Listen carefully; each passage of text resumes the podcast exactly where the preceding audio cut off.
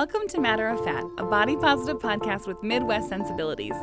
Hi, I'm Kat Palavoda, a local fat feminist, shop owner, and professional pool party planner. I'm joined by my co host and producer, Soraya Bogani. Hi, I'm Soraya. I'm a fat, multiracial Minneapolitan millennial who finally knows her astrological birth chart and is dubious, but also feeling very attuned to my Aries ascendant status. There's no segue for that, babe. Sorry. We're here to talk about the cultural politics of fat bodies in Minneapolis, St. Paul, and the greater Midwest. Without further ado, it's The, Fat Dish. It's time for the Fat Dish, where we share or dish about what's going on in our community and personally. And honestly, uh, we've got the biggest news. The biggest. We've been waiting so long to talk about this. So on October 12th, Flyover presents Lindy West and Samantha Irby here Yes, in Minneapolis. yes, yes. It's Flyover's inaugural festival event in Minneapolis featuring two of the most important and hilarious voices in culture today, Lindy West and Samantha Irby. So as many, most, all of you know, um, Lindy West is the author of Shrill, that then became the Hulu series. Um, Samantha Irby is a critically acclaimed author and creator of the blog Bitches Gotta Eat and is a writer for the Shrill television series. She wrote the pool episode that we talked about several Dirt and Discourses ago. So the event will feature those two in conversation with each other, discussing their work, life, contemporary culture, and body images. Sounds like a dream. Uh, for listeners, you might remember that, like season one, episode two or three, we interviewed Simeon from Flyover. But for those of you who are new to Flyover, it's an event and content platform working to elevate underrepresented ideas, communities, and stories in the Midwest. Sponsors of this event include Cake Plus Size Resale, The Yes. Coven, and Yes. Matter of Fat. yeah. We're excited to be a sponsor of this event. Tickets start at $40 and are on sale now. Um, and at the time of recording, it looks like the event is the event is actually sold to like 75% of the capacity. Um, they're already looking for a larger venue, but you got to get those tickets Don't soon. be like me. Don't be like Soraya. I wait, I wait, and then it's gone. Or, Or know that you have a friend like Soraya and get an extra ticket for them. just know it's, It's- gonna be a hot It's ticket gonna item. be so awesome. Don't miss out on it. And we'll be giving you lots of like reminders leading up to it, um, because now that it's in the world, we can talk about it freely. But we're so excited. Can't wait to talk about it more. But why don't we talk about something that we went to together? Yes. Yeah, so want a quick recap on an especially wonderful show that we were invited to attend at the Minnesota Fringe Festival called Size. And the tagline to the show was just perfect. It says, Nothing tastes as good as rejecting bullshit societal standards feels.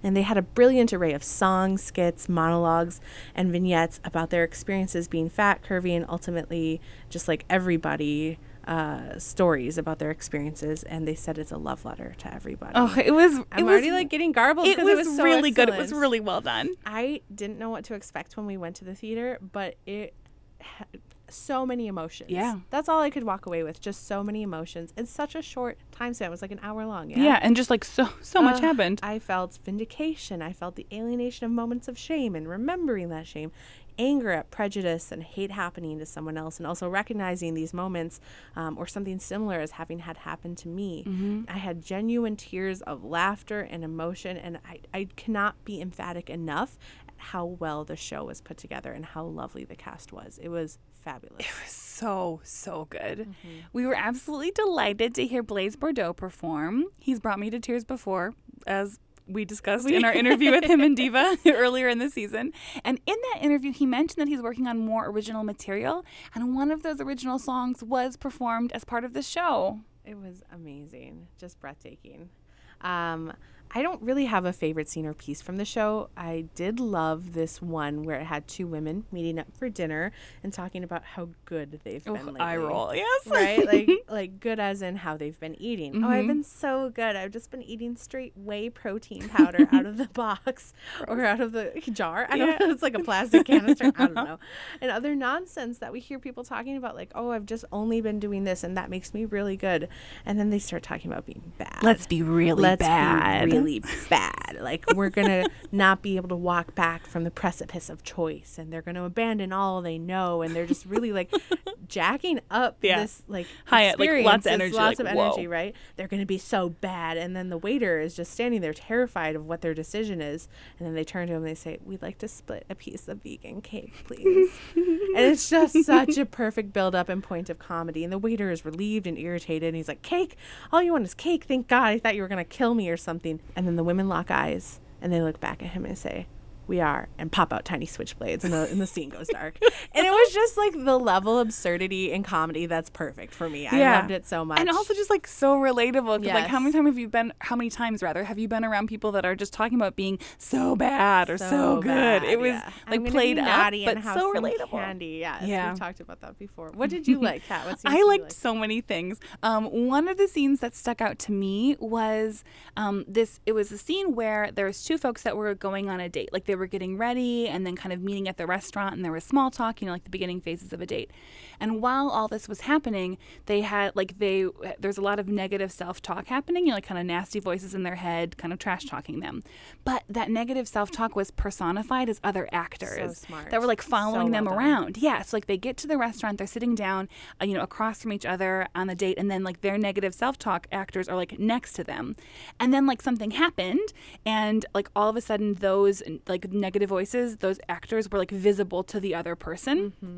And um, it like then them being visible enabled them to be confronted, and like how that confrontation started was like one of the people on the date heard how the other person was talking about their date and was like, "No, no, no, I'm not comfortable with that." Right, like how the negative yeah, voice. I don't like how they're their talking about you. Mm-hmm. So like it's so hard for folks to kind of feel like that about themselves, but it's much easier, like an easier way in when you hear someone else saying that about someone else. Which reminded me of that scene you love so much in Booksmart. I love it so much. It's like you can't talk about my friend that way. I'll lay you out. Like it's a little violent, but the the sentiment is that you can't speak to yourself that way Right. because I have so much love for you. And it's Yeah. like what happens when you turn that on yourself. yeah, so that was a scene I really enjoyed, and like I said, just so much good stuff. Mm, There was also this intergenerational dance between a mother and a daughter that was so Beautiful. poignant. Yeah, I'm not uh, well attuned to dance or the artistry of dance, but I was absolutely captivated by the story it told and just taking on the beliefs and body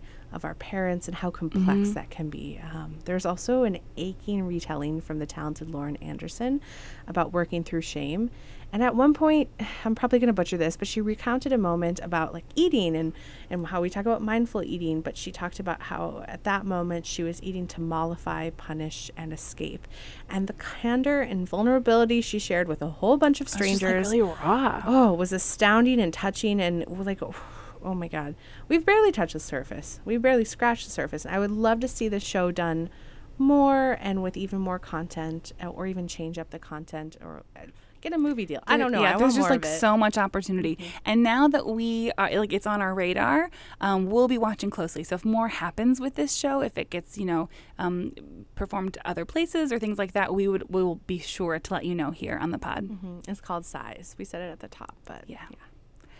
Uh, oh, we want our next topic for Fat Dish. We want to report back on KFAI's Summer Pledge Drive. Yeah. Um, and we want to thank everyone who donated um, for your support. We are excited to share that KFAI raised over $30,000. Amazing. They exceeded their goal, and this mm, fundraising effort was really needed. So it's just, we're really pleased to see that that's happened for them. Yeah, and we wanted to give a special shout out to Matter of Fat listeners who let us know that they contributed. Thank you, Christine Ramsey Seener, Harry Minot, and Anna Lothgresser. Oh, you're all angels. And if we didn't give you a shout out and you did contribute, please let us know. We'd love to acknowledge you. Yes, yes, yes. Thank you all so much. Yeah, and ongoing KFAI is doing a fun thing where you can collect their trading cards of fabulous radio personalities. And if you watched our super cool Facebook Live, you Oh, can yeah. see the aesthetic of the tra- trading cards. But um, if you collect five or more, you can win a tote bag, which is one of the Pledge Drive perks.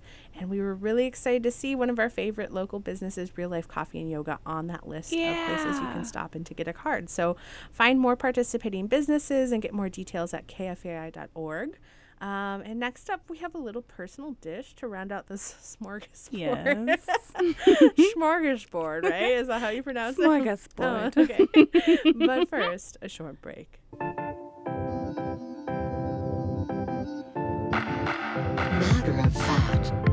Fact, you to support Matter of Fat but aren't a business or brand? Maybe you don't need a commercial on here, but you'd like to support us. Well, there are three ways that you can help our little old podcast. You can listen, engage, and share. And they're all free. Okay, well, like mostly free. Some people say time is money, so maybe not all the way free, but mostly. Uh, first, we just love, love, love that you're listening. Tune in to Matter of Fat whenever you can. Next, we hope that you'll engage with our podcast. Let us know if you're listening. Join our friends and fans Facebook group for discussions on every episode. Shout us out on your Instagram story when you're listening. Comment on our Instagram posts. Rate and review us wherever you listen to your podcasts, or retweet us. And I guess I maybe I'm getting ahead of myself because retweeting is a form of sharing. We hope that you'll share the pod. Share on your social media. Um, share f- posts of ours that we make if they're relevant to you. If you hear something on an episode that really resonates, share it with a friend. Or, you know, when people are asking, especially on Facebook, for all these podcast recommendations, suggest Matter of Fat. There are lots of ways to support, and we appreciate everyone. Thanks to our listeners for your continued love and support. Matter.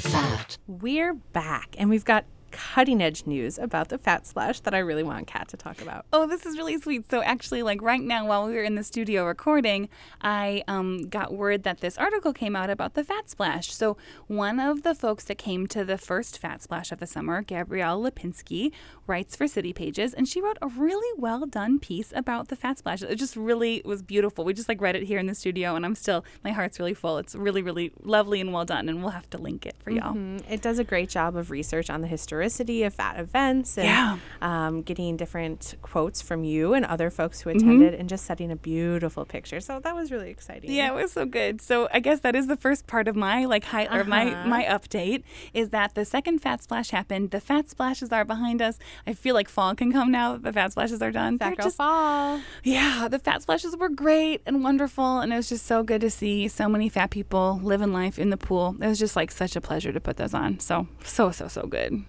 Cool. What else has been up for you? Um, oh, I want to talk about a burlesque show that I went Ooh, to. la So, la. a friend of the pod, Diva Rose, who was on a couple episodes ago with Blaze, who we already Mm-hmm. mentioned in this fat dish. Um, Diva ha- does classes through the Rose Academy of Burlesque, and I went to a student showcase. So there were a couple, like you know, known professional burlesque performers there, but then most of the folks who performed were students that have gone through her That's great. classes and kind of several levels. So some who are just starting out, some that were kind of more like intermediate level, m- mainly in groups, and they're like really good. Um, one group with folks exclusively in larger bodies, and lots of lots of fat people as part of the show, which I of course loved, and then a couple folks who were doing like their first ever solo performances, um, which was really special to to be um, paying attention to. That's so exciting. Yeah. Oh, and Diva always puts on a good show too. She so- does. Yes, it's so good. Um, another eventy thing I want to like mention as part of my update is that in September I'm going to be on a couple panels, and one of them is going to come out in a couple weeks, and so I wanted to mention it. Um, on Wednesday, September 4th at 8:30 a.m., I'll be on a panel about businesses involved with sustainable fashion. So it's happening at the Holden Room. It's part of this series, this like lab series um, for businesses in partnership with Hennepin Made and Parallel. Um, and like this is how the um, the panel is described. They say helping celebrate the month of fashion in Minnesota. Lab Talks is diving deep into the sustainable fashion movement with a panel of perspectives from Minnesota-based businesses who are committed to supporting ethical, sustainable practices and slow fashion in our community. Yes, yes, yes. That's you. Yeah, and like resale is a component of that, and one that I I don't know. It's like I have a lot of thoughts about how ethical fashion is so wonderful and also so not accessible, um, and so I love to be part of those type of panels because then it gives me the opportunity to be like, what about fat people? What about plus sizes? Things like that. So it'll be. I'm really um, excited to be part of that, and wanted to mention it here. We'll link to that event as well in the show notes. All in the show notes, baby. okay, and I have one other update that's like right. very silly You're and not related very to. excited. I'm so excited. Bubbly. I know. Okay. Effervescent. I I love Jane the Virgin. Yes. And it ended just uh, just recently. Aw. Oh, so um, I was kind of late to Jane the Virgin. I got in a couple years ago, and I like have just been really consuming all of the awesome seasons. And season five, the last season, just ended. It was a beautiful ending. It was so lovely, and I just I don't know. I'm it's it feels like update worthy level of like thing in my life that happened. So, um, if any of y'all are watching Jane the Virgin um, and have got to the end point, if you want to talk about it, I'm here for it. It's not me. I know, yeah. You're late, I'm later, baby. have you watched any of Jane the Virgin? I've seen a few, like when it first came out, I watched the first few episodes, Mm-hmm. but I just didn't get into it. It's honestly not the type of TV that I thought I would get into. It's kind of fantastical. You know, it has like the telenovela vibe. So there's just, it's not like super realistic, but something about it just really sucked me in. And I think part of what I enjoy as well is that like the episodes are longer. They're like a good 40 plus minutes. So it's like, really like an investment to sit down and watch it. And I do that so rarely. So it's just been such a treat to be watching that um, over the years. Yeah. Yeah. I, I like uh, something that's diametrically opposed to that. It's Yeah? called Fleabag. What's that about? It is about a, a young woman, a British woman. It's so British, right? Like the episodes are a little bit longer, Mm-hmm. um, but there's only like five or six episodes per season. So there are two seasons out, and I just wrapped it up, and uh, it's the opposite of Jane the Virgin. She loves having sex. Like that's actually an issue that comes Oh. up, and she's just like very messy and dealing with some really difficult concepts and pieces of her life and just hard relationships. But um, the first season, I was like, oh, I don't feel good watching this. This makes me feel sad. But then there was this huge twist in season two. I think it's a huge twist. Other people might not, but it was it's just so well done, and she's so witty and dry, and it has a little bit. It's, it's not an office thing, but uh, she has a direct connection or narrative with the audience. So like she'll be in the middle of a scene, and then she'll look at you like it's not going to happen, and I, then look oh, I love that. and the way they write it is just brilliant, and um, yeah, British. Where can I watch it? I should watch this. Amazon. Oh, okay. Amazon Prime. I hate it. Yeah, I'm Okay. trying to weed Amazon out of my life as much as possible. As many of us are. Yeah. Mm-hmm. But yeah. there it is. I'll watch it. Uh, Amazon Prime, and then another. Thing what other that- updates, Soraya? well, another thing that I've started watching. Oh, okay, wait, we're not there you yet. weren't even prepared for this, sneaking it in. I just started watching uh, Four Weddings and a Funeral, which is like a remake of the movie, Oh. and Oh. it's Mindy Kaling is a producer, and like basically all the people who wrote for the Mindy Project are there, and I was a. Ooh, I was a real one for the Mindy Project, which was rough. Like it was rough. Mm-hmm, It got really rough. It started out so strong, and I still watched every episode. But it's excellent. It takes place in London, Mm-hmm. and it's just like a really gripping friend drama that, like, a la Friends, in that they're all living in these fabulous places, and you're like, how Like, are you how is affording that possible? in London? Yeah. Like, some of them are pretty wealthy, but I I love it. I love it. It's like a guilty pleasure, and so I'd highly recommend. And that's on Hulu. That sounds. What is that called again? Four weddings and a funeral. Like the movie. Got it. Mhm. Cool. But Oh, it's that's a TV good, series, Mhm, mhm. so there's lots of episodes. Good Yeah. recommendations. Mhm. It's great. And then there's oh, there's another movie that I think I told you about called Mhm. Plus One. It has Maya Erskine from um, Pen 15 in Mhm, it, mhm, mhm. and like Dennis Quaid's son or something Oh, like that. But it was like more of a, a, a quote unquote real life uh, um, romantic comedy. So Was that on Hulu? Yeah, probably. Okay. Yeah, I think so. These are Mhm. good recs. I'm. Oh, I'm living for this. And I mean, the only reason I have I've been spending time with friends and family, which I love to do and enjoying the summer. Yes. But I've been doing a lot of homework, and so that's why I don't have a ton of events to chat about. Um, You're doing it though. You're almost there. Yeah, I love statistics so much. P values, baby, Z scores, ANOVA tests. Oh, man. hit me with it. Um, no, but I I do have another fun update Yeah, you do. that Kat is like so excited about. Uh, I have an iPhone. What? What's that you say? Wow. Um, I I like it. It's nice, and uh, Kat gave me gifted me an Okay. iPhone. We should tell tell the people what you were working with before. I was totally fine with my S7 Android, uh, Samsung Galaxy S7 Android, and it was working well for me. And then Kat was like, "Please, please, I've updated my phone. Please let me give this to you." And I was like, mm-hmm. "No, I'm gonna get another mm-hmm. Galaxy." No. And then I was like, "Oh, my frugal like Capricorn Yeah. kicked in." I was like, "Well, all right, well I could try it." I'm not opposed to Apple products. I have a MacBook. I've used many Apple products Yeah, in my yeah. life, but I've never moved over to an iPhone and y'all stand for Apple. Mm-hmm. There have been so many people I've been texting with like, "Oh, you got a new phone, eh?" And it's like, "Oh my!" Everybody's just waiting for it to switch Yep. from green to blue. Yep, we are. Honestly, this was a very self serving thing for me. Uh-huh. I'm so happy you have an iPhone now. I know it is so silly and such a first world problem and really not something to get like at all hot and bothered about. But man, But you sure did. but man, I just love texting with people who have. I, I love iMessaging. I love when I'm texting with someone who also has an iPhone. I just feel like it's the like the the flow of the conversation is enhanced on Uh-huh. iMessage.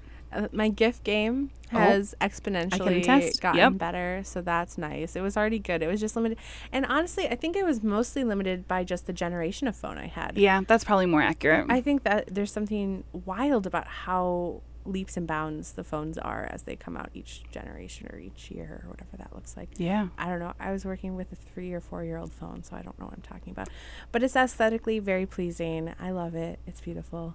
Um, I'm joining you. And I also want to say that we should not let green and blue texting, Yeah, you know, know. divide us. We're already divided on so many things. know. So I just ask us to not like be beholden to a company just because it's better. Noted. also noted. I did yeah. say it's yeah. better. Yep. mhm, Noted on all accounts. Yep. Okay. Um, okay. But that's it. That's all I got. That's awesome. I yeah, like I said, very excited that you are in the iPhone game. I think it's time for us to get into the interview. Yeah, we really got to. This episode, we interview Angela Callis.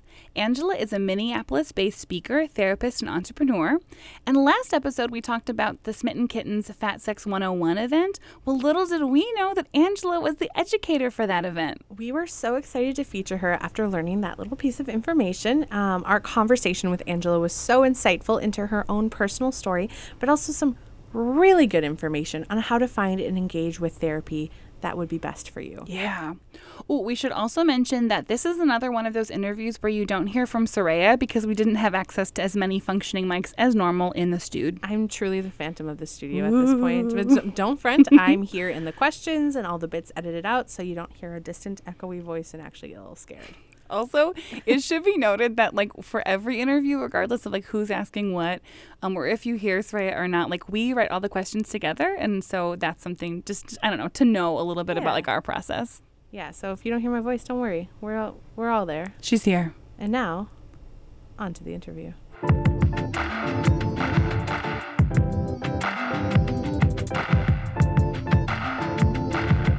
Angela, thank you so much for being with us today. You're very welcome. So, we want to start this out by asking what we ask all of our guests. Will you tell us your story as a matter of fact? Absolutely. Um, I love that you ask it, and I was listening back for inspiration to all of the other super cool episodes. Thank you. Um, and people have such cool, interesting, different stories, and I think that's really exciting. I grew up in a tiny town in rural Minnesota as a fat kid, like as long as I can remember, pretty much, um, in a not fat family, and really with not a lot of other fat people around me that I really identified with or was close to it all. So I always felt really different and othered, and I was hardcore bullied as a little kid. So I really grew up like firmly thinking that fat was not okay, but also somehow escaping a lot of dieting, which um, is an interesting sort of conundrum, Yeah. like crossroads place. Um, and then when I was 20, I got pregnant with my daughter. And for the first time, I was like, I don't know how to find clothes for my body in the same sort of way because um, I'm a little bit older. I'm 38. and it was like the internet was actually pretty brand new um, or relatively new. It was like the year 2000, Yeah. like 2001. And um, they they're like plus size maternity clothes didn't really exist. And i was like wanting to have like cute maternity Yeah. clothes kind of thing you know and like feel all of those feelings and have like an i wanted to have a normal quote unquote body experience. Like mm-hmm. that was a big part of it for mm-hmm. me. And I went online, this new internet-y thing, like just search that must be where you get information. And I found this group, this old Yahoo group with a woman who back in the day went by the name of K-Mom. Um, she's public now with her real name, Pamela Vireday. And she ran a plus size pregnancy website and was like doing hardcore fat activism in a way that I literally didn't even know existed in the world. I had never seen it, I had never heard it. And she was just like this boss who was proud, and she had this website that was full of not only her opinions, but also the experiences of countless women and also like medical research that mm-hmm. backed her like claiming that fat wasn't going to make you die Yes. which was like this revolutionary thing and, and still is sometimes at a certain point right? And she just opened my eyes to so much. Like i went in looking for clothes and i came out with some fat activism like Isn't that how it happens it for a lot of people, really right? seems like a common story, especially now that we have cake and other places that are even more public like that. Yeah. Like that really does a service. Sometimes it can seem like, oh, it's just clothes. It's a lot more than clothes. Like it's really a gateway to like, oh, I can wait, I can feel cute. Like I can feel good in something, and that opens possibilities and doors and stuff. So it was Pam Pamela Vireday who was just like filling my head with ideas. Amazing. Like, and it was really exciting. And I found that when I put them in practice, it worked. Like it when I started to believe that I was worthy, or I could take up space, or I could have cute clothes, or I could have a an experience like anybody else. Like most of the time, people just believed me. yeah. And there was a lot of, like, I knew it was sort of a fake it till you make it scenario because I wasn't totally buying it. Like, there was, or there was that small voice in Yeah. the back of my head that was like, uh huh. Like, or it's coming, especially because I had experienced so much bullying. Yeah. Like, those were real things, real voices that were still there that actually happened, not even just general fears. Not that general fears don't, fears don't have big power over us sometimes, but like it happened. Like the worst things had happened, but it sort of didn't, or rarely, rarely did it happen Yeah. once I started to really be more forward about that stuff. Now, again, like I have a lot of privilege in that, like, I am femme. I look like in a lot of stereotypical ways that are like acceptable. And mm-hmm. that's something that feels authentic for me. And so that certainly helps. Like, Yeah. and that is important to acknowledge that not everybody has the same experience of just deciding and then the whole world falls into Yeah. place. And I'm not saying that the whole world fell into place, but it did much more than it might in some other scenarios. But that was very empowering. And it just sort of kept rolling over time. And Yes. I did work in birth and postpartum for years, which also ended up being a lot of body activism in different ways, working with bodies that were changing in ways that felt different or weird or uncomfortable and had lots of stories attached to that. And then somewhere in there, people started to be like, well, as long as we're talking about my vagina related to a baby, can I ask you this like sex question? And that is sort of how my career as a sex educator 10 ish years ago got rolling.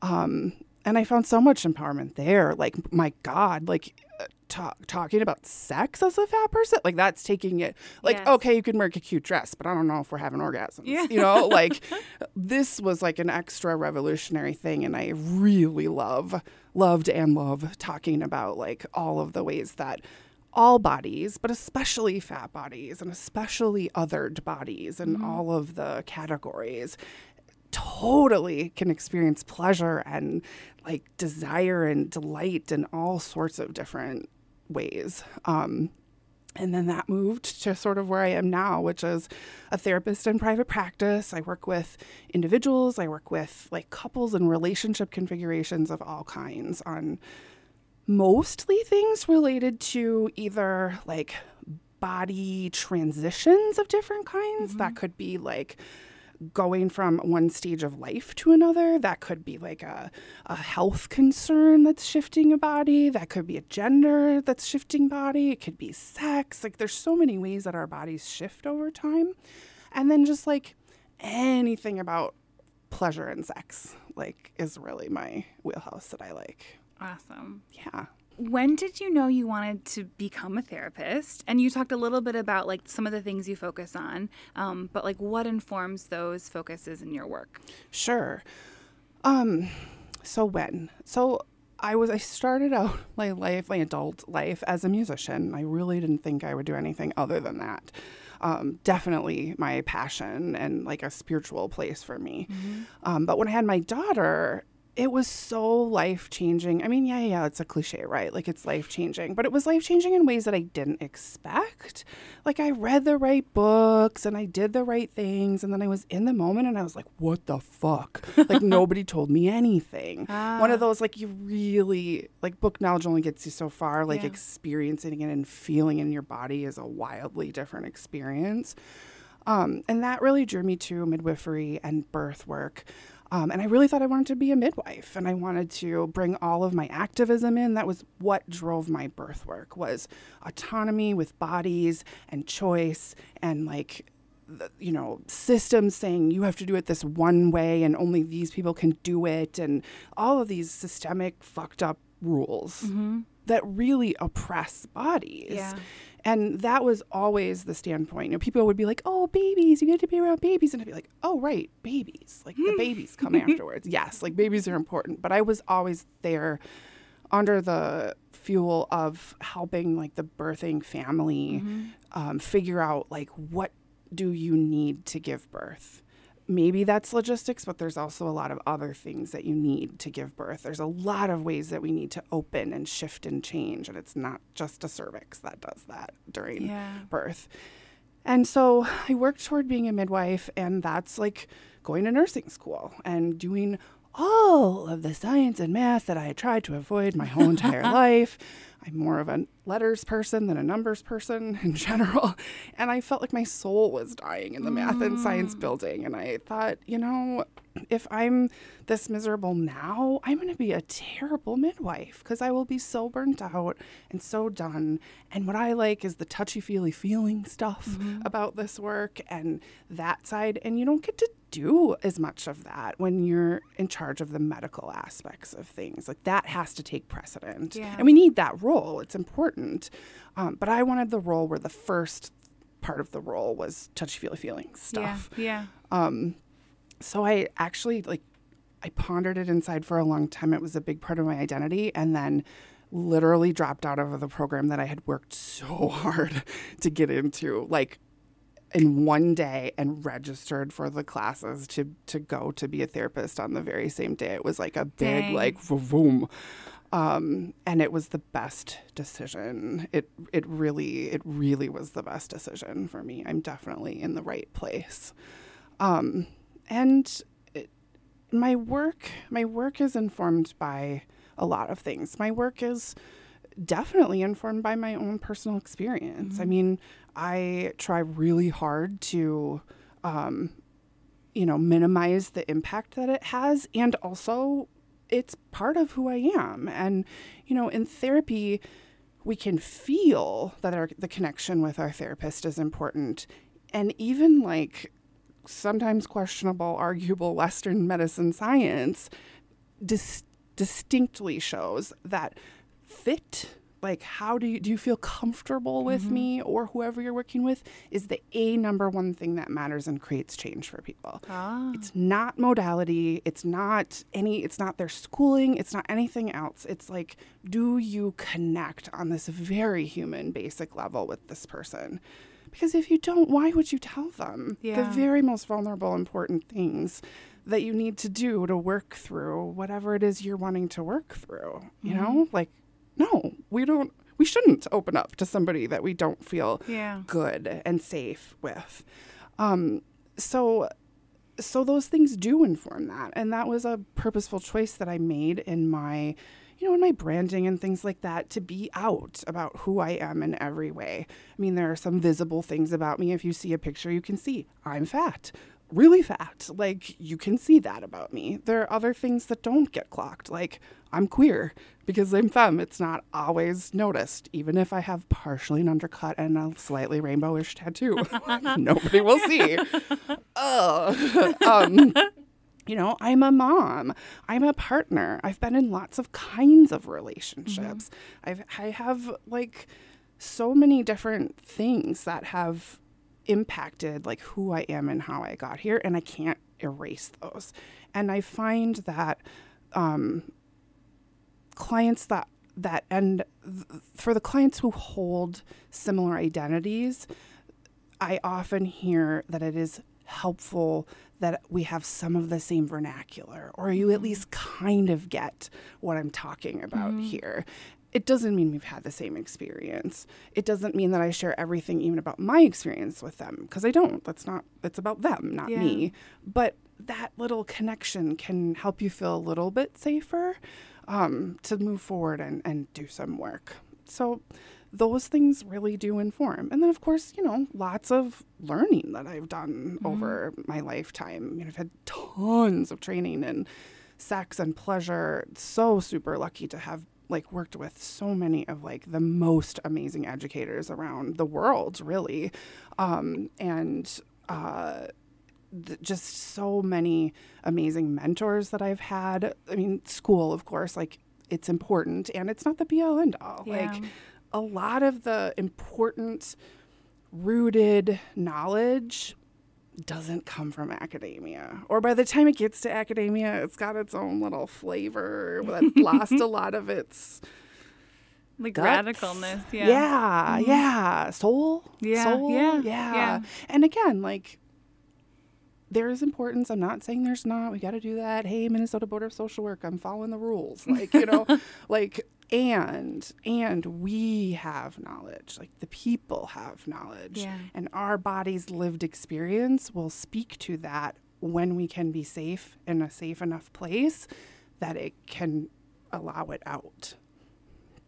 I wish I didn't know you so you could be my therapist. There's like a lot of people. yes, yes, Yes. yes. Yeah. uh, you'd be great. I mean, that would, that would be amazing. Yeah. Yeah. But I know you, so no. Because that's a can't. rule, right? It is a Yeah. rule. Yeah. Yeah. Yeah. If you have a close like community connection and overlap, it's not best practice at all. But I could totally help you find somebody that's cool. We are very lucky here in the Twin Cities to really have a lot of cool um, options. There's tons of therapists. They're true. I really do think there is a therapist for everybody here. Like there are Yeah? different form like there's a, the whole entire range of cost, there's the whole entire range of where they are, who they are, their own personal identities, their modalities. Like we are lucky here to have a pretty big breadth of providers. And the way that licensure works, as long as you are licensed into the state, so like we you take a test in the state that you live in. So I'm mm-hmm. licensed in Minnesota. I can see anybody in the state of Minnesota through online sessions as well, which ah. actually I have found to be really awesome. Like I was worried about that soul feeling being Yeah. lost. Very little, if any, is. Um, it's still really impactful and powerful. So even if you don't live in the Twin Cities, but you live within the state, like you can still access people and providers that look like you or think like you. Um, if you have a way to explore the potential of online therapy. Also, insurance has to cover online therapy in Minnesota. Oh. So if insurance cover, you know, if you're with a provider that takes insurance, it's a state law that they have to pay for online mental health in the same way that they would cover in person. Is it sort of just like FaceTiming or Skyping? Yeah, it's exactly like that. Cool. Technically, we have to use a HIPAA compliant platform for confidentiality oh, purposes, but it's mm-hmm. the same concept. It's literally like one click. And even my like clients who don't like technology, they can handle it. Like they do it and they like it. So, yeah, it's been a great way to like be able to spread that information or have a broader reach um, for people. That's cool. Yeah. Can I ask a clarifying question? Of course. You said modality a couple times. Yeah. Can you explain what you mean in reference to your work? Thank you. Yes, Because that's absolutely. just like whoop, a little over my head. Yes. So a modality is like a kind of therapy. So when we say therapy, that actually is just like a gateway. Like we don't necessarily know what happens when we say therapy. So it's great to ask that question actually if you're looking for a therapist. Um, so there are things that you'll hear a lot CBT, that stands for cognitive behavioral therapy. And it's just a theory of why we you know why we think a certain way and then like a model that gets plugged in about how to work it out there that's a really common one they're all based on a theory so there is like cbt there's dbt dialectical behavior therapy which is also again like a system that you just plug like feelings or diagnosis in and it says like we have shown and proven that these symptoms respond well to this way of doing it. Or mm-hmm. narrative therapy is something that I use a lot, which is like telling your story in a way that helps you reflect and work on things and, and look back and also get to work on rewriting for the future. Like, how would you want your story to look in the future? Mm-hmm. I do a lot with art. I'm not a certified art therapist. Um, but I will, if people are interested, bring in different art materials to work on. Some people just even like to doodle while we're talking in session or take notes in a more visual way. Mm-hmm. But we can use art. Sometimes words make us stuck Yeah. or we can get stuck in our own words. We can we just are in like a cycle of what is ultimately like re-traumatizing ourselves by telling the story to the same mm. place over and over mm-hmm. again when really that's our brains trying to they're so resilient. Our brains are so resilient and they're just trying to push that story all the way through to a healing place. Yeah. but maybe they need a little help with that. mm-hmm. And so sometimes getting out of words and just getting something on paper can take us ways places that we didn't we don't expect. Really surprising um, and just a different way of processing. So uh, there's tons of different ways. I work a lot also with attachment the concept of attachment which is basically like like kind of like what a lot of people understand attachment is like moms and babies. Or we, we you know we hear about things like that. Um, and the the theory behind that is is that when we even before we are born like when when we are in utero that you know there's so much wi- wizardry that's happening let's be real right? Like that we don't even that science we know western science Yeah. doesn't even totally understand mm-hmm. right? Like we are passing so many things. It is shown that we're like, they can see in our dna how historical trauma is passed like in our dna for up to 16 generations the last thing that i read. So we are carrying our ancestors all of the the positive amazing things that happen but also all of those traumas Yeah. and so when when a baby is born and when they're in utero, there's all of this communication that's happening. Obviously not verbally in the same way, right? It's like watching and babies are mirroring what mom is doing. Babies checking mom's face and mm-hmm. body language to see am I safe? Am I okay? And our brains are forming, forming, forming and mm-hmm. growing in these really intricate important ways. Cool.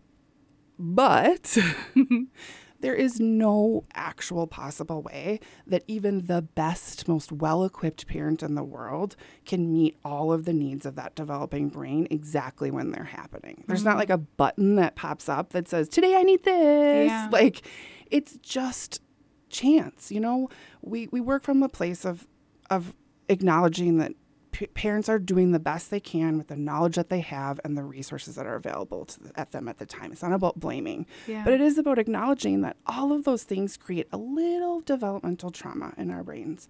And our brains work really hard to resolve that later throughout our lives in mm-hmm. ways we don't often we aren't often aware of like the how come I keep picking that dude over and over and over again? Mm-hmm. That sort of stuff, right? Like mm-hmm. we can we have jokes for that. Like we see that culturally, but we don't often see like what's behind that. And it's our ah. brains trying to heal. It's our brains taking us back to the point of that little place that needs healing and filling that didn't get what it needed but deserves to be fixed and filled mm-hmm. and held and healed um saying like right here right now like here's the place and then we don't do it like we repeat the drama in that same place over and over again until we figure it out oh that's what i'm doing and then we can actually act as our parent, the mm-hmm. parent that we didn't have. And mm-hmm. we can slow down and we can speak kindly and gently to ourselves.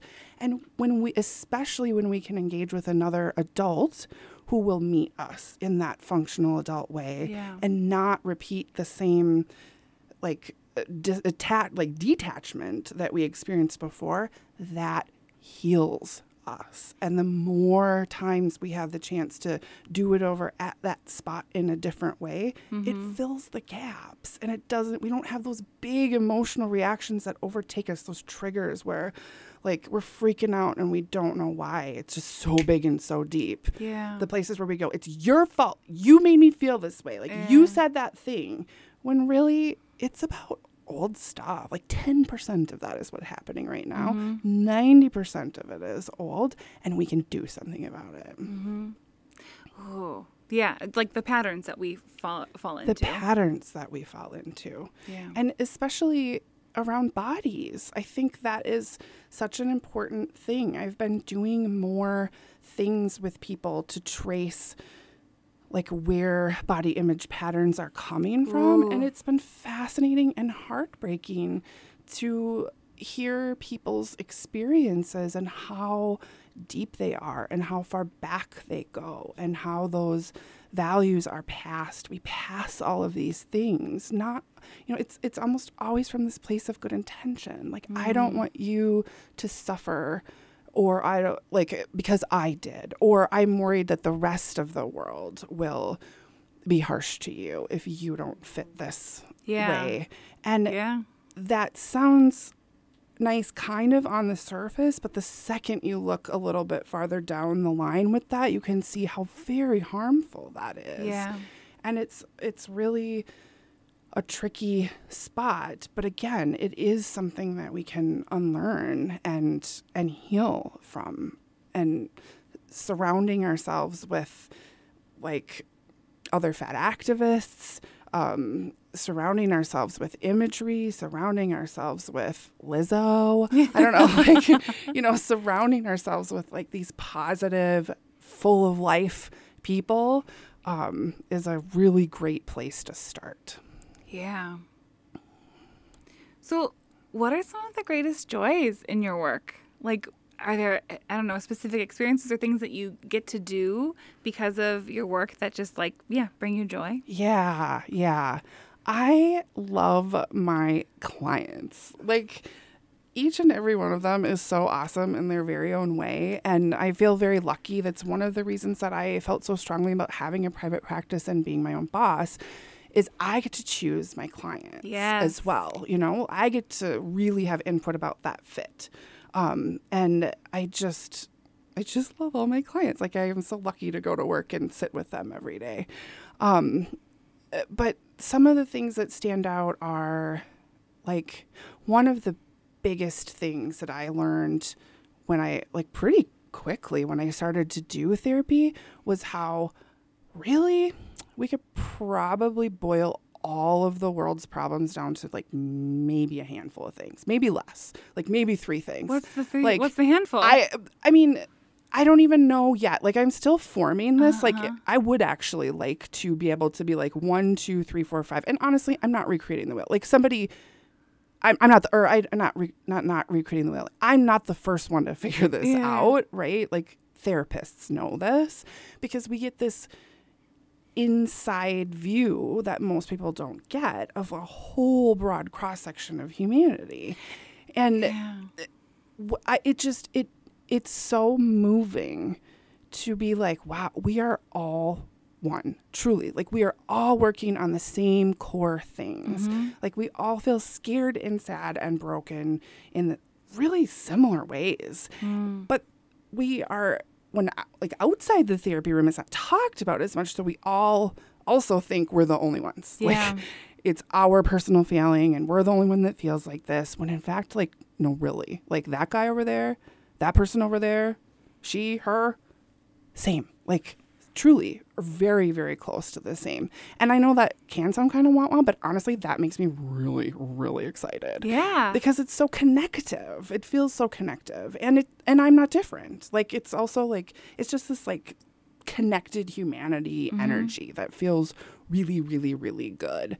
Um and the amount of times that there's like a theme to a day that I really don't feel like I'm bringing. Like, of course, I'm in the room. I'm the common denominator in the room. I'm bringing something. Yeah. But like, so many weeks where like somebody will be like, I haven't talked about this before, but here it is, and they lay it out, and then like the next session, somebody does the same thing, but it's the same topic. It's like Uh-huh. the energy is there and it's opened up or it's safe or something. Like I don't know what it is, but it feels like magic. Like it feels like connected people magic, which is I really enjoy.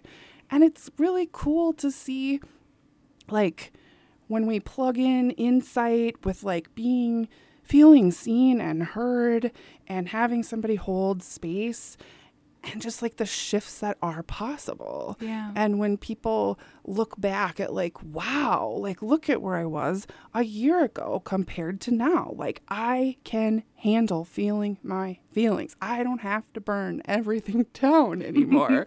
like or maybe I burn it down like 20% of the time and not 80% of the time. Hell yeah. Like Yeah. I'm going to be your biggest cheerleader in that moment. Like that is really really really exciting.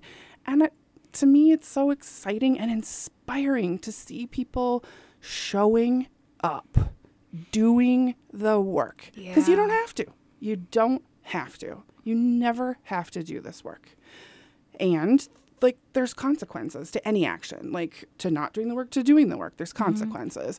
And how like courageous and inspiring that people just week after week show up and do the work is really it's really cool. I feel really lucky. That's just very cool to hear about. yeah. Yeah. yeah So, if someone's considering going to therapy or like wants to kind of start that process, what could you suggest for people? Such a great question. Um, I think a really great place to start is actually a simple internet search. Um, when you do an internet search for a therapist in your area, Psychology Today is going to come up like right at the top of the list. There's sort of a big website that therapists can choose to post a listing with as like a, a marketing place and they, they like have all the seo so they're always going to be at the top. And the, the cool thing they don't have everybody but one of the cool things about them is you can do a lot of filtering. So you can filter like for your insurance or you can filter about gender or you can filter about thing what just whatever feels important to you mm-hmm. you can filter that way one of the things that they have um, in particular that I think is helpful if you are a fat person looking for a therapist is they have like sort of like a checklist of issues you might want to work Okay. on, right? And there is not a built-in one, but there is people who will make their own like health at every size. Like that's a good flag to look for. Like So, you could like search that, and then folks that have kind of tagged that would show up. Yes, and and I would recommend doing like an internet search for that kind of thing Okay. too, like Health at Every Size Therapist Minnesota or wherever you are. Like it would it would might it will start to pull some threads of things. Um, sometimes, but not always, but sometimes therapists that have experience with eating disorders can be good allies for us. Again, not always. You have to Mm-hmm. Ask more questions, right? But that this is an imperfect search mechanism. You're still going to have to like do some some weeding, right?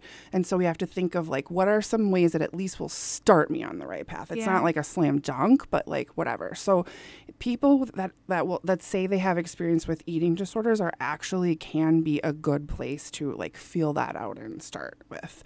It's actually really growing. It's a thing that I'm seeing in a professional lens. Like health at every size is exploding in the community of like eating disorder Which therapists. it needs to. So it that's so really important. needs to. Yeah. And not just locally, like other national lists that I'm on and international Yeah. lists, like people are not like they've all heard about it before. It's not even like a strange new like idea like they get it they might not know how to do it all the way they might still be really Yeah. personally immersed in diet culture but like they're starting to know and that's That's exciting noteworthy. That's Yeah. really, really Yeah. good. Yeah. and honestly, there are a shockingly gross amount of therapists who list like help with weight loss right in their bios. Oh, so so X those people out, them. right? Yeah. Like it it's really disturbing to me because I feel like that's actually really anti-mental health in Yeah. a direct and blatant way. Like that is harmful to mental health, not helpful. Harmful yeah. like scream it out loud harmful to mental health but that helps you x off somebody that won't be a good match for you Yeah. um the and again like not always but sometimes um therapists that are either like identifying as queer or trans or like strongly allied like strongly allied read the language um with those communities. Again not a slam dunk but have already used expand like expanding concepts because those concepts don't always like regular normal quote unquote whatever concepts don't always fit for them. So they've already done exploring in their area about looking things in a larger perspective.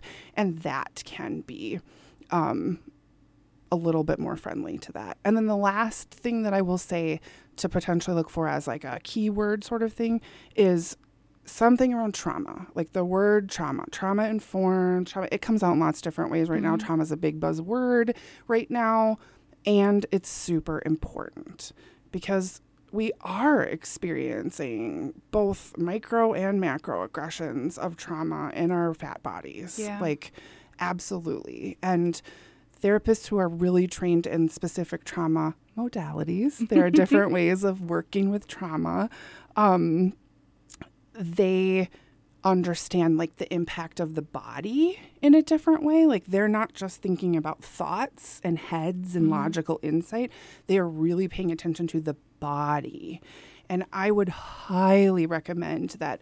Um, one of the things that I see a lot with fat people and that I have experienced myself is spending a lot of time of my life really working on what comes out of my mouth and the way I like being smart or being I don't know, in charge or being so, like really focusing on my like intellectual side or something about like almost like my body is my head, but I'm not connected to what's under my head because that's a safer place. That's something I maybe feel like I have more control over. Um, that's a way I can like distract myself. That's way I can protect myself by like having words. Um, and then we just forget about our bodies because they're not safe like in so for so many different ways and reasons even if it's just quote unquote because all of the messaging coming at us is telling us our body is wrong Yeah. and it just doesn't feel safe to like really feel the way my body feels like to feel the flesh on my body and mm. and all of that. And we're not, not everybody not everybody but a lot of us are really disconnected from our bodies. And that's not only fat people by eh, by any stretch of the imagination, but I think there is a special way that fat people have that experience, and it is different, and that does matter.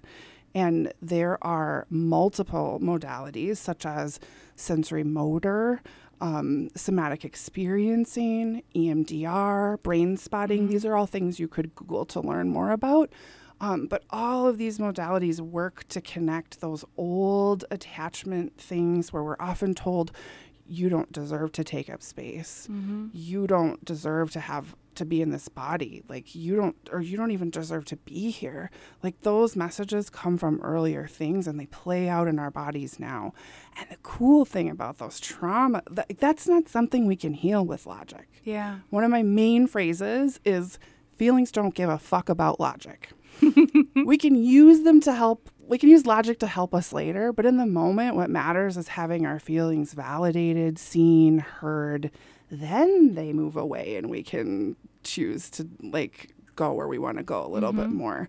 But though, so talk therapy, traditional talk therapy won't heal those things. It will get you really far with insight, but it won't take the circle all the way around to healing. We have to do some sort of somatic, body based thing to really bring it around to healing. And oh. the cool thing is, is that though some of those modalities, um, like I, I always joke they're like wizardry because they're using neuroscience, like all of these like interesting, cool connecting things, and they work in in really different ways where you don't actually have to talk about your story over and over again, um, and they really help get your body back online. And then you can do more talk therapy with it to like figure out oh shit well my body's online. I never did this before. Like i never did a body before. Like how do i do this body you know? Uh-huh. Because that's also going to be new. And Yeah. you don't know how to do something if you've never done it before. You shouldn't know. Like Yeah. and so you can have a little bit of a guide to do mm-hmm. that with and play around and be fun and curious I'm actually doing brainspotting training this coming weekend, so I'll be able to offer that in my practice. And I'm Cool. really excited about that because I think there's huge potential for fat specific healing in that arena. Um, and it's a quick acting modality, which is kind of fun too. I feel like I've learned so much. This is all very interesting and very helpful. Um, and I think our listeners too can benefit from this information, especially if like therapy is something that they want to learn more about or explore or pursue. Yeah. Yeah. The main message is like, don't wait. Don't wait. You know, a lot of times people think they can figure it out themselves if they just think about it long enough. And, or that, you know, there's a lot of stigma about it, or nobody in their family has ever gone to a therapist before and it just feels strange and weird, or they've seen it on TV and it looks awful, or a friend had a bad experience, or like there's so many different things that keep us from going. Um, but it really, like, you can feel better. And I believe inherently that you are smart and you know stuff and you've done stuff with your body. And if you could have figured this out by yourself, you would have. Because you're mm-hmm. smart and you know stuff about your body mm-hmm. more than I do. Like, mm-hmm. I'm not the expert on your body, you are. And part of being smart about ourselves and our bodies is knowing, like, where our edges are and how to find the resources to help us expand those and keep going. And same with relationships, because ah. hey, fat people have relationships too. Like awesome, healthy, sexy, fun, terrible, chaotic, like wild, all of the things. all of them, Yeah. just like everybody else.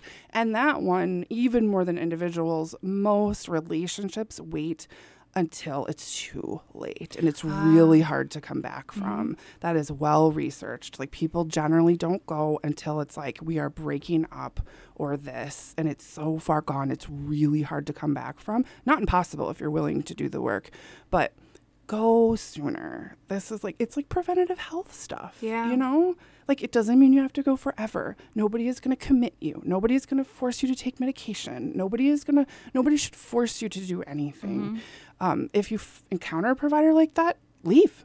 Like you are the boss. You are the consumer. You get to decide who you see, how often, all of that stuff. Um, it's truly about you. That is so good to know.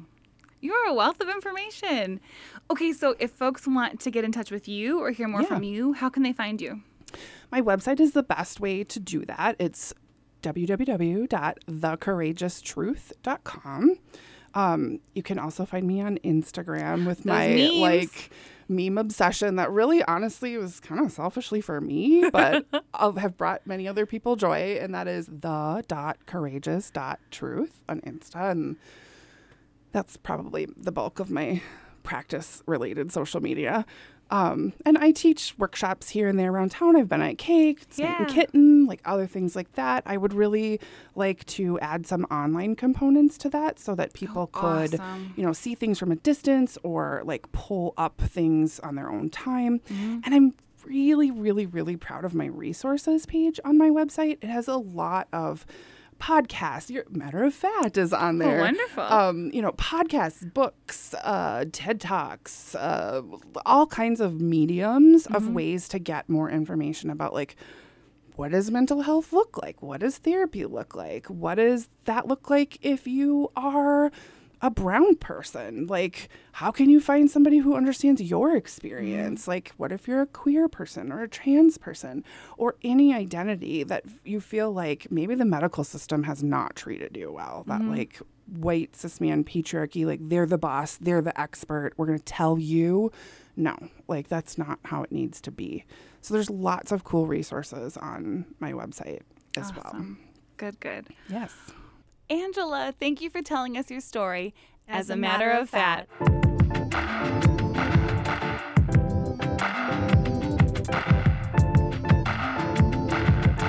I learned so much from Angela. Fire tips on how to find a therapy and practitioner that makes sense for you. Also, she's just a delight to talk to. Such a delight. And we have to give you her updates. So, Angela has a new gorgeous office, which you can take a peek at on Instagram. She's also added another day of the week to her practice, and she has openings for new clients now in person and online, like she mentioned in the interview. Um, she can see clients online anywhere in the state of Minnesota, so you like actually don't have to be in Minneapolis to see her, which is really cool. Yeah, and you can find Angela at her website, www.thecourageoustruth.com, and her Insta at the period courageous period truth. She shares some pretty sweet therapy meme content regularly. Oh, the memes. They're so great. and Angela is just so great. Uh, but now we're going to take a little turn into something not so great in this week's Dirt, Dirt and, and Discourse. Matter. Matter of fact. It's time for the Dirt and Discourse. This is where we dive into the excitement and discomfort around relevant pop and cultural happenings. We've talked about our grievances with Weight Watchers or Wellness at Work or programs that use psychology and small goals mm-hmm. before, but we've hit a new low as a society. So, WW has started a weight loss program for kids ages 18, 8 to 17 called Kurbo. You heard that right. We're appalled. Uh, Soraya, what does Kurbo do exactly? Well, I haven't actually gotten the app itself, but from what I've researched, they use a traffic light system to assign meaning to food, which is you know, a red flag or red light right there, baby. So essentially, green is good, yellow isn't good, and red is bad. It's like a simpler version of the points system, right? And it's directly tied to behavior, which makes sense. I don't know if you had this growing up, Kat, but did you ever have like the traffic light system in the classroom? Does that make sense? No, Okay. mm-mm. So let me lay it out for you. Essentially, there would be a chart, and a, a chart had every student's name on it in the classroom, and every student would start out with green throughout the day. Mm-hmm. But there were two other sheets of paper that one was yellow and one was red. And so, if you were misbehaving or if you did something wrong, you might get a warning. So your chart, your name just changes to yellow, which means you're on warning. And then if you continue in that vein of behavior, it could change to red, which means there's a punishment. Yeah. Maybe it's talking to your parents, a slip home. Who knows what that looks Oh, like? Oh, that does feel really related to this. Yeah. And so in my mind, as soon as I heard this, I was like, okay, cool. So you're telling a child that if they consistently eat something red or they eat red things a lot, that their punishment is being fat? Oh, Um, yeah.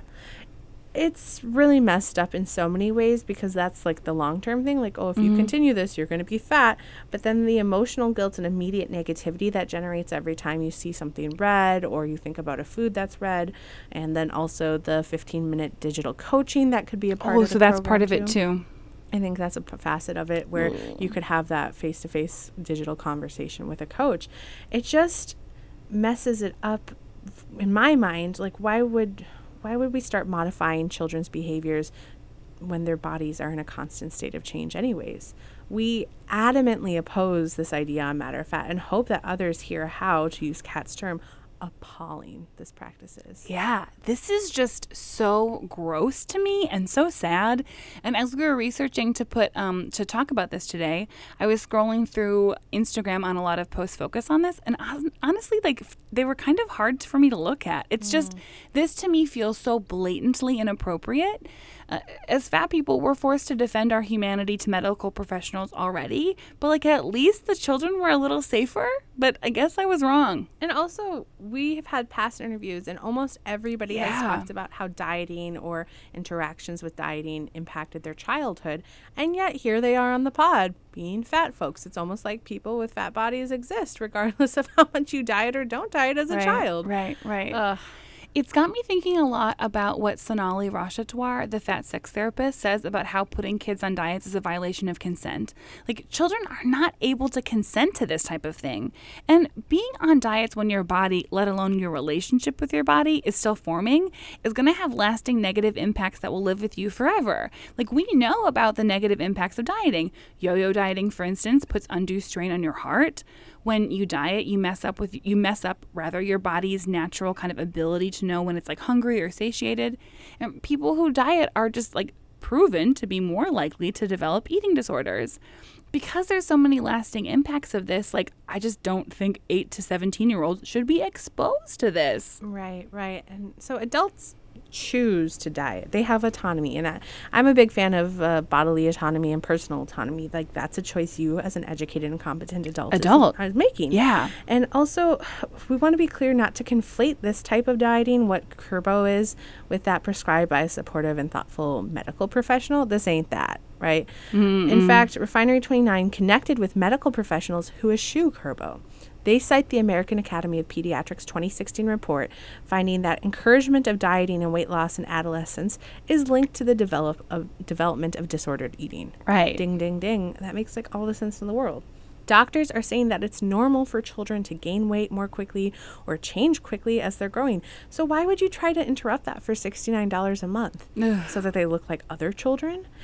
If there is such a concern for the health of a child, uh, couldn't other changes like balanced meals, access to a variety of produce and foods, and finding opportunities for activity that suit your family, or like limiting screen time be better, like the 2016 report suggests? Oh, like maybe focusing on health rather than weight. Oh my gosh, looking at the mental and physical health and well being of your child and your family. Right?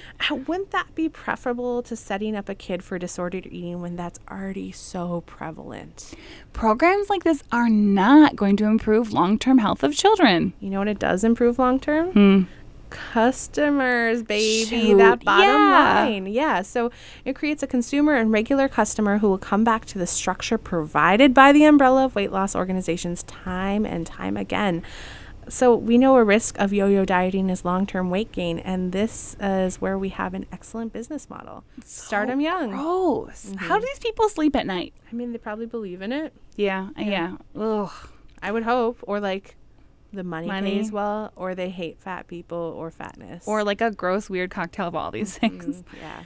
I so okay, this might be taking it a little far, and or maybe not far enough. I don't know, but it's got me also thinking about um, that Naomi Wolf quote, which uh, she says. A culture fixated on female thinness is not an obsession about female beauty, but an obsession about female obedience. And then she goes on to say dieting is the most potent political sedative in women's history. A quietly mad population is a tractable one. And so I just I it's got me thinking about like how hard it is for women and non-binary folks for us already, like how hard we already have to work to build confidence and power in a world where diet culture is like really trying to actively drag us down. It just feels like we're creating even more barriers. Like, mm-hmm. how can we empower people and women and girls in particular to be bold and brave and like be the type of people who stand up for what's right in our world when we're actively chipping away at their ability to form like a solid foundation starting as early as eight. Mm-hmm. There's a lot to be said about this. I mean, last episode we were unfazed in the dirt and discourse, but turns out we can still be surprised. So yeah. Ugh, that's the D and D baby. rough stuff.